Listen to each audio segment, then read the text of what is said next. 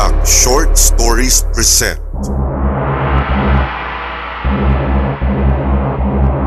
True Horror Stories Compilation. Aswang na isinulat ni Diane Villaruel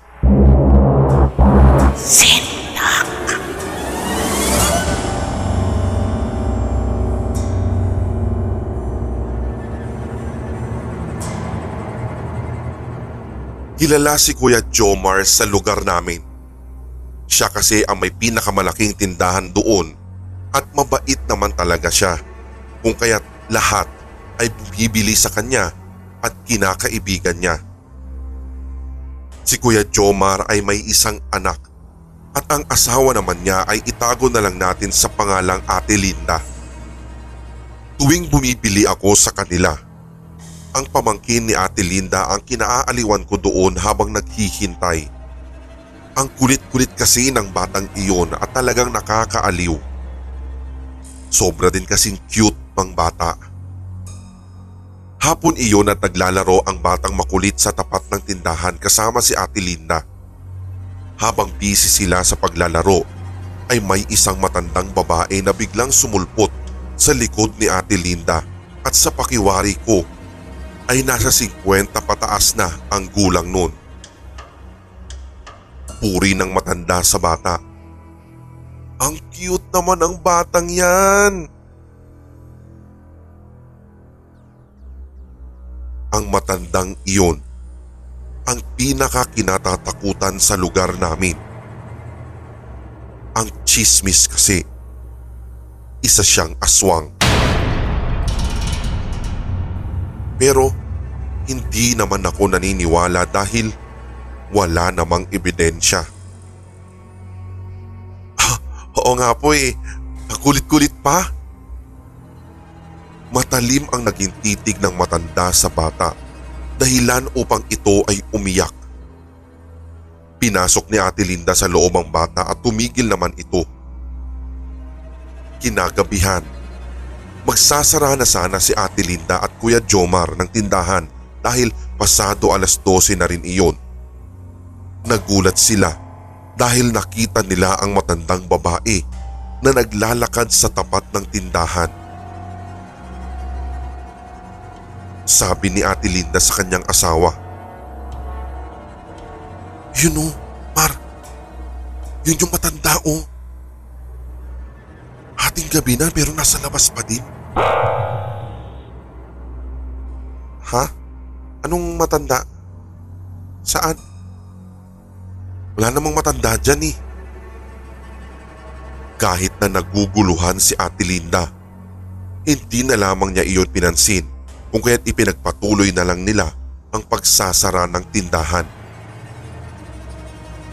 Alauna na ng madaling araw.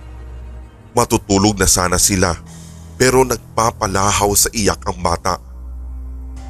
Ang akala ng kanyang ina ay naiinitan lamang ito kaya't pinalipat ni Ate Linda ang mag-ina sa kanilang kwarto dahil may aircon doon.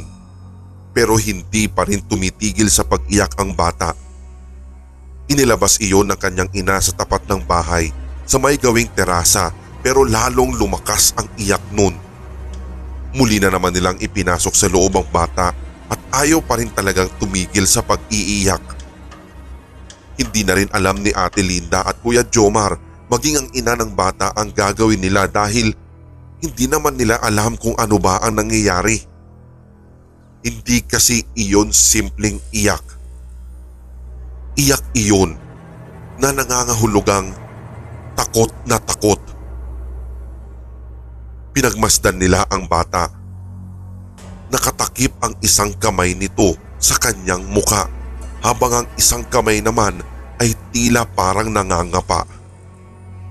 Namumutla na ang bata dahil sa walang humpay na pag-iyak at pati na rin ang kanyang ina ay gusto na ring umiyak ng oras na iyon dahil naaawa na sa anak. Narinig na lang ni Ate Linda ang gripo na bumukas sa likod ng bahay nila kung kaya't pinuntahan niya ito. Pero nangilabot siya nang makita niya na mahigpit namang nakasara ang gripo. Bumalik siya sa kwarto kung nasaan ng bata at ang asawa niya. At laking gulat nila nang biglang pumutok ang ilaw at umusok. Sa pagkakataong iyon, alam na ni Ate Linda na hindi normal ang nangyayari. Para bagang inaaswang ang bata. Naalala rin niya kasi ang hapon na kung saan binati ng matandang pinagchichismisang aswang ang bata. Nagsaboy ng asin si Ate Linda sa buong kabahayan at doon na lang ay biglang tumigil sa pag-iyak ang bata. Alas 6 na ng umaga pero hanggang ngayon ay binabantayan pa rin nila ang bata dahil natatakot sila na baka kunin ng aswang ang kawawang musmus. Natatandaan ko na wika ng lolo ko sa akin noon na pag nagustuhan ng aswang ang isang bata ay gagawin daw nila lahat ang kanilang magagawa para lang makuha ang gusto. Nabuntis ang asawa ng kuya ko pero hindi siya inaswang dahil may pangontra siya at lagi siyang naglalagay ng asin sa bintana at pinto.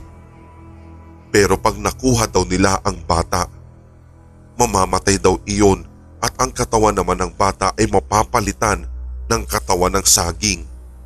Pero ganun at ganun pa rin ang itsura.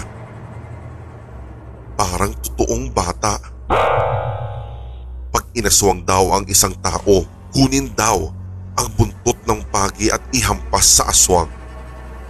Yun daw ang pinakamabisa na paraan para mapas lang ang mga ganong nilalang.